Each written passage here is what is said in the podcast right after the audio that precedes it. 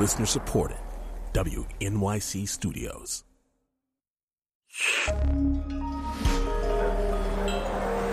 Listener supported. WNYC Studios. Hey, so this is just a quick update to our first episode of TLDR. Um, when last we left the story of pronunciation book, we had a mysterious YouTube channel that was counting down ominously. We didn't know to what. We were pretty sure it was going to be a viral advertisement for something like a new Battlestar Galactica. Uh, we found out this week that we were completely wrong. It was actually leading up to an art project by these two guys, Jacob Bakkila and Thomas Bender, called Bear Stearns Bravo. It's sort of a comedy, sci fi, financial crisis uh, thing. It does not seem very good. But more interestingly, we went back and talked to Gaby Dunn again. Gaby's a reporter at the Daily Dot. She had walked us through the story, and she is so mad and hurt this week. Essentially, she'd found Jacob Bakkila, the guy behind Pronunciation Book, back in the beginning of the summer. She contacted him and he convinced her not to run the story by promising to give her a big reveal about the movie he said it was promoting, which it wasn't, and through complicated, months long emotional manipulation over the telephone. Um, she goes into it here. I spoke to him on the phone multiple times, instances where he cried, instances where he begged me not to run their names. He was extremely distraught, telling me that they had signed a non-disclosure that if it came out that he and Thomas were behind it, they were going to get sued for millions of dollars. He was going to lose his job at BuzzFeed, that it was not worth it for me to publish their names because the real scoop was going to be what it was leading up to and that it was a major media franchise and could I please not run their names? And that was in July. And that started a months long back and forth between me and Jacob Bakkila about me needing them to tell me what it was that they were promoting and them not wanting to, not wanting to. And so feeding me more information to stave me off of publishing their names. So they would say, okay, well, we'll give you an, an interview with the person who's the star of it. Or a couple nights ago, he sent me a five page email with explicit details about the contracts and the selling of pronunciation book and the company that they were working for. And it's all fiction. Break down for me like how you're feeling. Where are you at? I feel like nothing is real.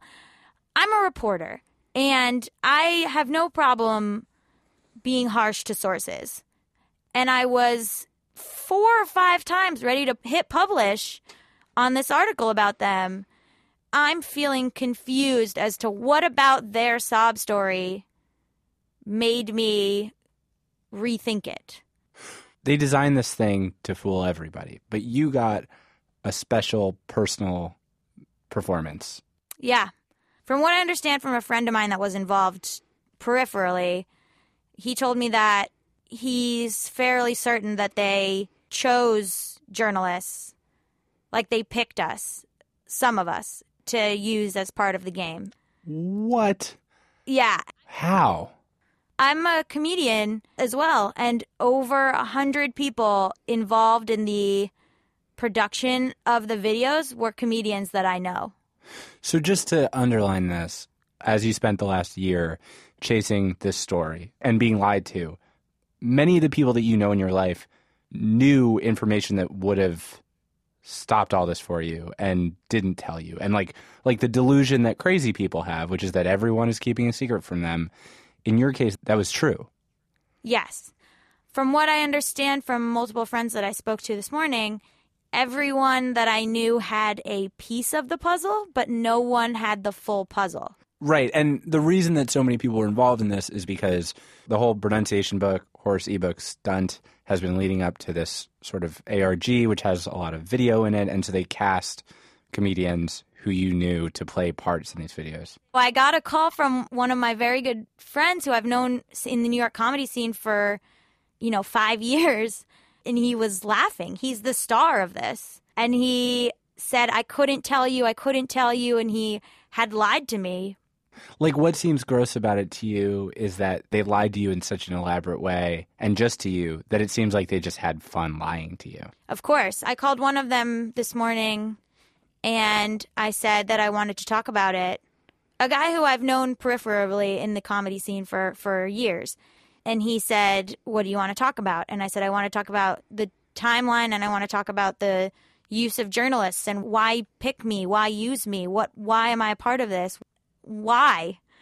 He said, I'm not going to talk about that. And I said, Well, what will you talk about?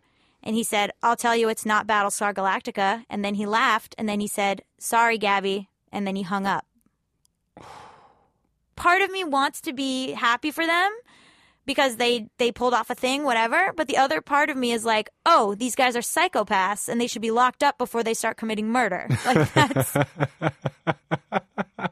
like is this the first step like is this they've like killed a cat now they do this next step people like i don't understand Well, it's funny because we both felt like, oh, I wish this were darker. It sucks that this just seems like it's just an advertisement for a movie. I wish it were something really messed up. well it's dark for me because i just started seeing people i know post about it on facebook and it was sincerely like the truman show We'll have commenters who are like, oh, she's dumb. She shouldn't have been strung along by this, whatever. Like, what would you say to our wonderful commenters? I feel that way about myself because I've been working as a journalist for 10 years and you think that you should know better. And I am beating myself up completely. But it was more than just a source lying where you can check it out. It was a source lying that then had all of your friends lying to you. That doesn't happen with other stories. You don't get other stories where people involved in your daily life are involved in keeping you in the dark.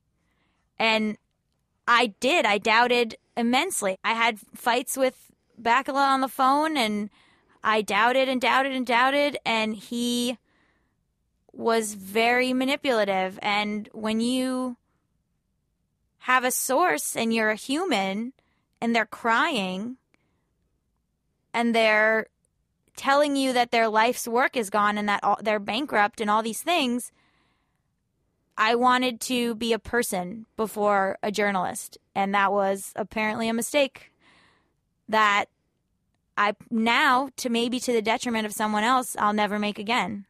Gaby Dunn's a reporter at the Daily Dot. I'm PJ Vogt. You can find more TLDR stuff at tldr.onthemedia.org.